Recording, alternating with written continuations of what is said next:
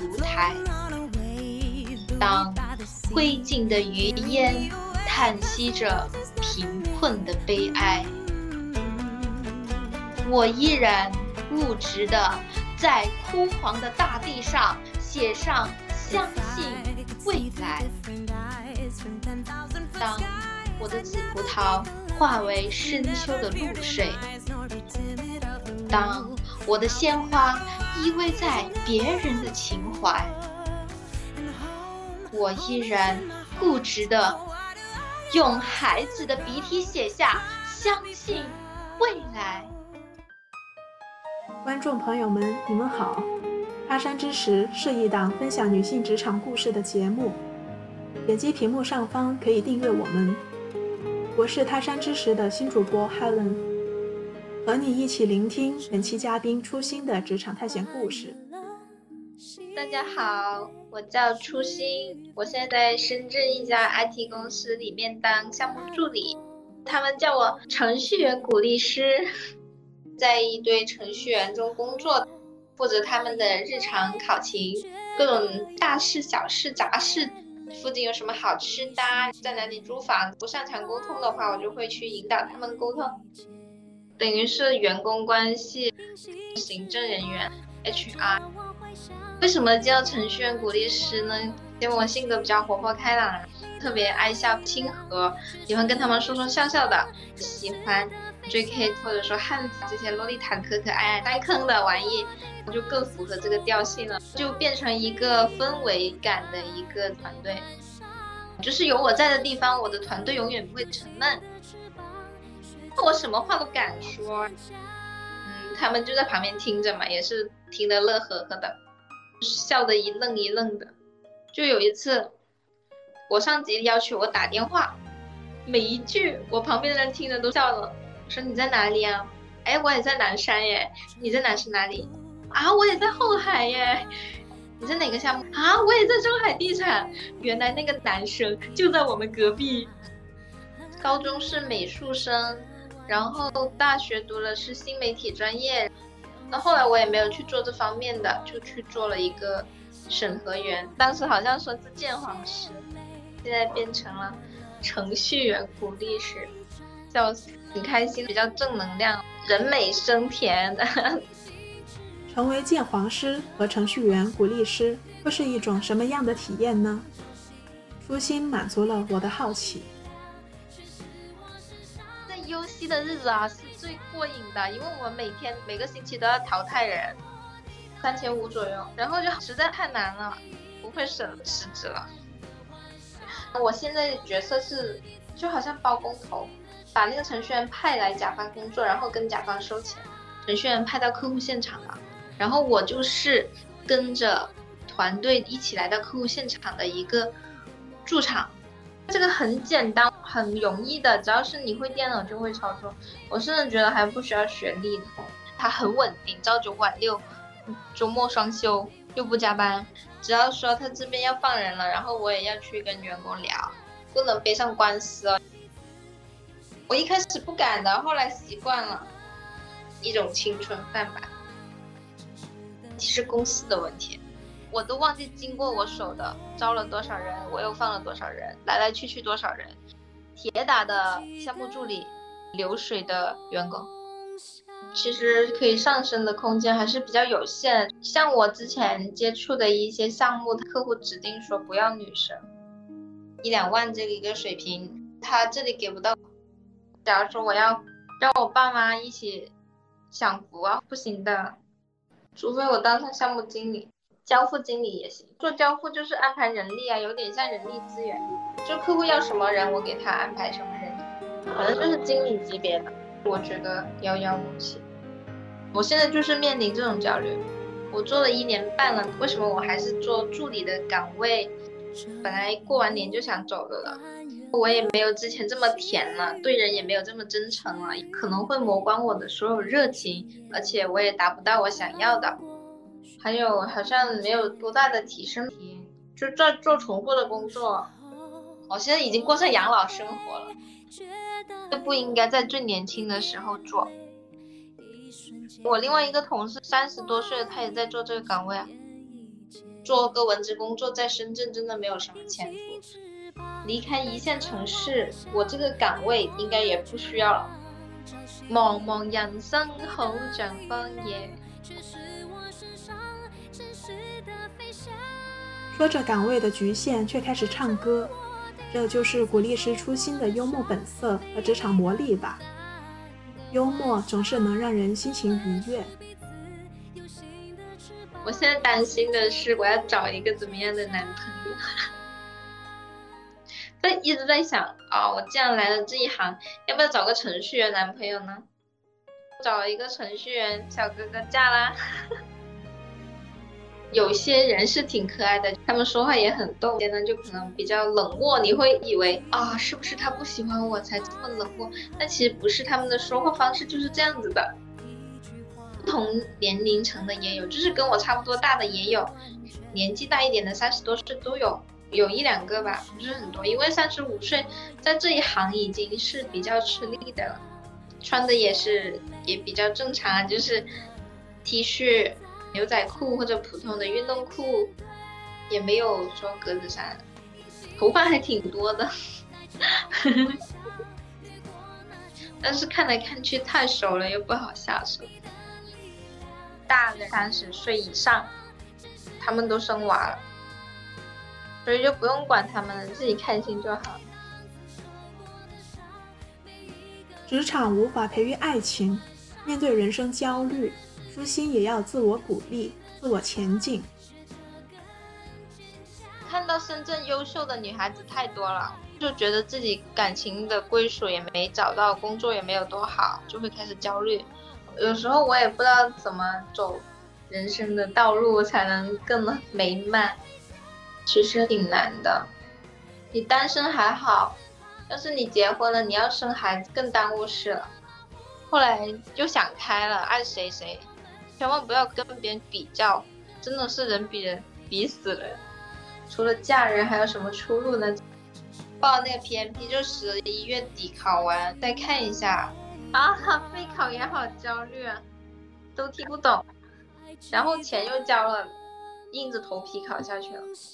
舒心总结他的职业生涯，他调皮的笑了，说自己浑浑噩噩。他为什么会这样说呢？也可以用浑浑噩噩来形容，还没有找好赛道，没有更好的发挥我自己价值。等我找好赛道，我就不会。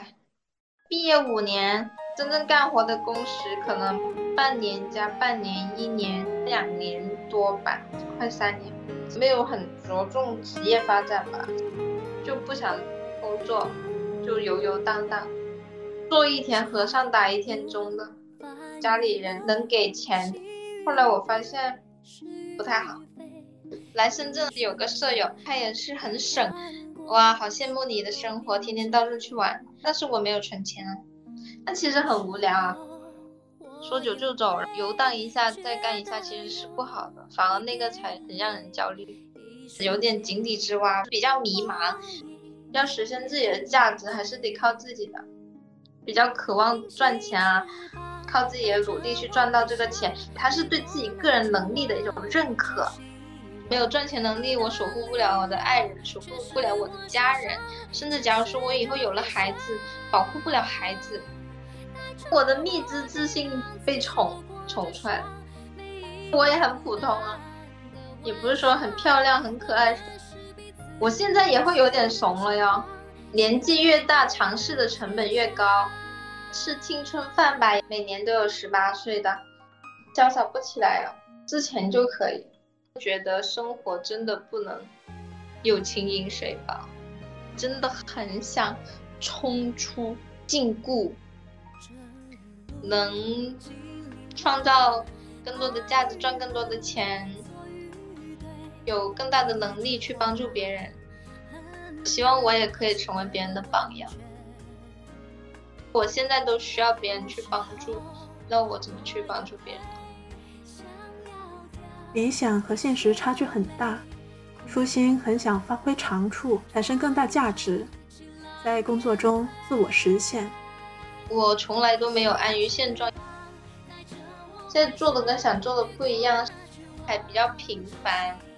当一个普普通通的程序员、鼓励是，做不出什么东西。这份工作真的是为了保住我的生存。觉得我现在处于一个舒适圈，在这个圈里很舒服，我出去也不一定好。但是对我来说，我是认为生命应该充满热情，不想被现实打败，不想磨掉我的热情。那么我现在做一个很普通的文职，我都充满热情，还变成鼓励师。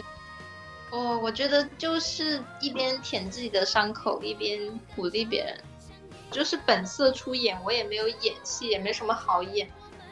其实我是真的一腔热血，就是我很想找好一个赛道去发挥我的特长，去赢得更多的尊重和掌声。无论任何岗位，感觉到了一定的程度，就会有一个瓶颈期。没有远虑，必有近忧。这个世界太大了。这人也太多了，要专注回自己本身。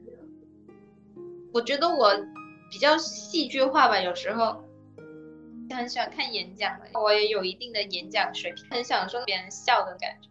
高中的时候演讲比赛是全级第一名，学校应该有几千人，我是学生的代表，可以上舞台，我在聚光灯下，全场为我鼓掌，那种感觉也是很爽。但我现在没有做出什么成就，我不会拥有这么多的人为我鼓掌。我希望能把自己的价值最大化，实现自我价值，名利双收。声音好听，要是我当一个优秀的配音员呢？长相甜美，那我每天录微笑的视频，带给别人阳光呢？演讲好，那我能不能成为一个脱口秀的主持人，带给大家欢乐呢？初心开始尝试成为斜杠青年，向自己感兴趣又未知的职业道路发起进攻，让理想一点点的照进现实。主持、活动策划、探店，他都尝试了一下，虽然还没有很成功，甚至还有了新的迷茫，却不经意间在路上找到了自己。比较普通的一个斜杠青年。最好呢有收入，再去搞点其他的，尝试一下。尝试其实也需要付出成本的，是不是？做了发现不合适又不做，那回来就已经没有我的位置了。喜欢什么，能做什么，本来就是一个现实和理想之间的问题。我就是上班朝九晚六，下班活动策划呀。还有兼职一些主持啊，主持是别人介绍单给我，我才有。要是没有介绍的话，我就没单。啊，这个说出来应该没事吧？一场一千，那现在涨价了，应该一两千。一个月接个十场、二十场，那收入是很可观的。我觉得不稳定嘛，不好做呀。现在哪里有做活动的？没有做活动的了，一起都去带货了。哪里都不给办活动了。他也比较奔波。的话还是做主持人，这些你都是要跑来跑去的。我就是就去偶尔去探店，还没有到接广告这么牛逼的地步，我还没做起来。有时候可以免费吃吃喝喝，或者做做美容。我比较喜欢写大众点评嘛，但是大众点评它涨粉很慢。为了探店，天天来万象天地打卡，但是我写着写着就被封号了，因为我写的太像托了。所以我就想考虑别的平台，比如说抖音啊，或者小红书这些。我抖音上经常看他们会打造一个 IP，拍各种视频在卖牛排，商业价值是做的很好，火了嘛，很多人认可。我我有高中同学做宠物博主，然后他现在抖音有一百万粉丝，他现在已经开始开自己的公司，做自己的品牌，然后牛。上次参加一个活动后要发言，我就说我当一个不太称职的斜杠青年被封号了，没有带来其他额外的收入。老师就说你要去写粉丝喜欢看的，而不是你想写的，其实是很痛苦的，要转变过来。那一次很多人因为听了我的故事而发笑，但我不知道他们是觉得好笑还是嘲笑。可能是因为真的好笑，我觉得带给别人快乐，我自己也会快乐。找回了自己，又重新听回了掌声，属于我的光环。我就是停留在理想主义。我今天看那个新闻，就是女骑手开摩托车的，这种是反面教材，很惊讶。就类似一个香港的网红去爬山，为了拍美美的照片掉下山，太可怕了。没有进这一行，是因为这一行压力很大，水很深。成为一个网红，他肯定压力很大。平平安安过完，也是一种成功，因为祸福相依，大部分都是平凡的人。我觉得直播太浮躁了，我不是那种为了名利什么事都干的人。销售的话，你首先要很狠，任何交往的目的。都是围绕让他给你买单，无论是卖产品还是卖自己，要懂得包装自己、推销自己，都是一种技巧。包括懂心理，直播带货带六七个小时，讲太多不舒服。我直播带货到底行不行？会不会累死我呀？我喜欢出镜，但是我没脑子。有时候是做不了这么多的，摄影的你就干不到打光的，就是要团队合作，赢得观众们的喜欢。我没有找好方向。十三岁的时候淘宝比较火嘛，我就很想开个店，然后当时那还小，才初中生。后来我就很想当 YY 直播，长大一段时间了，然后就变成映客直播，就是什么花椒直播、熊猫直播那一段时间，就是前几年嘛。不过现在倒闭了，现在就变成抖音视频的时代，我也没有赶上。我其实很想就去拍什么可以把自己包装起来，我觉得我还是想走自媒体的赛道。我没想好什么内容，我也不知道我可以做什么。前段时间接触了一个国外抖音叫 Tanko，不想单纯的当一个搬运工，挺没劲的。在国内搜刮各种视频，然后搬到国际抖音。越聊，其实我越想重新开始。我还没找好方向和定位，做起来了我就我就不想做这份工作了。不知道这样子好不好？不能在一行里沉淀下去，就不会有成果。如果说你做一个岗位一直坚持下去，是否也能达到？比如说三四十岁了还在做这个岗位呢？哎，这个我也不知道怎么说，还是有点迷茫吧。失败乃成功之母，来，宝宝们喜欢的扣一。我也是个戏精来的。听着初心的话，我忽然担心，他这么单纯，会不会受到社会的毒打？疫情和互联网寒冬下，万一以后混不好，失业了怎么办？我哪里单纯啊？我，哦，我确实单纯。我不单纯的话，我早就去搞钱。哎，这很实际的问题。本来有个招聘团队有十几二十个人，现在一个人都没有了，还真的是会面临这样的困境，压力挺大。发展是有局限的，有时候有星星，有时候遮住了。傻白甜怎么可能混得好呢？像我这样子混不好的。我觉得哪一行都需要鼓励师啊，就算不做这一行。有人认可我，让我去他们公司挖我或什么之类的，这也是一种认可。那大不了就换行业呗。我现在还输得起，我认为，反正除了生死都不是什么大事。我是属于就算沉闷，走起来也要带风，就是有一个信念，我一定可以，我相信我自己。这就是初心给出的回答。未来他还是会不断带着勇敢的心，快乐探险。沿途撒播正能量，观众朋友，希望今天的内容对你有帮助，很开心大家能倾听我的声音，在平凡的日子里要闪闪发亮哦。加油。那我们今天的交谈就到这里了。拜拜拜拜。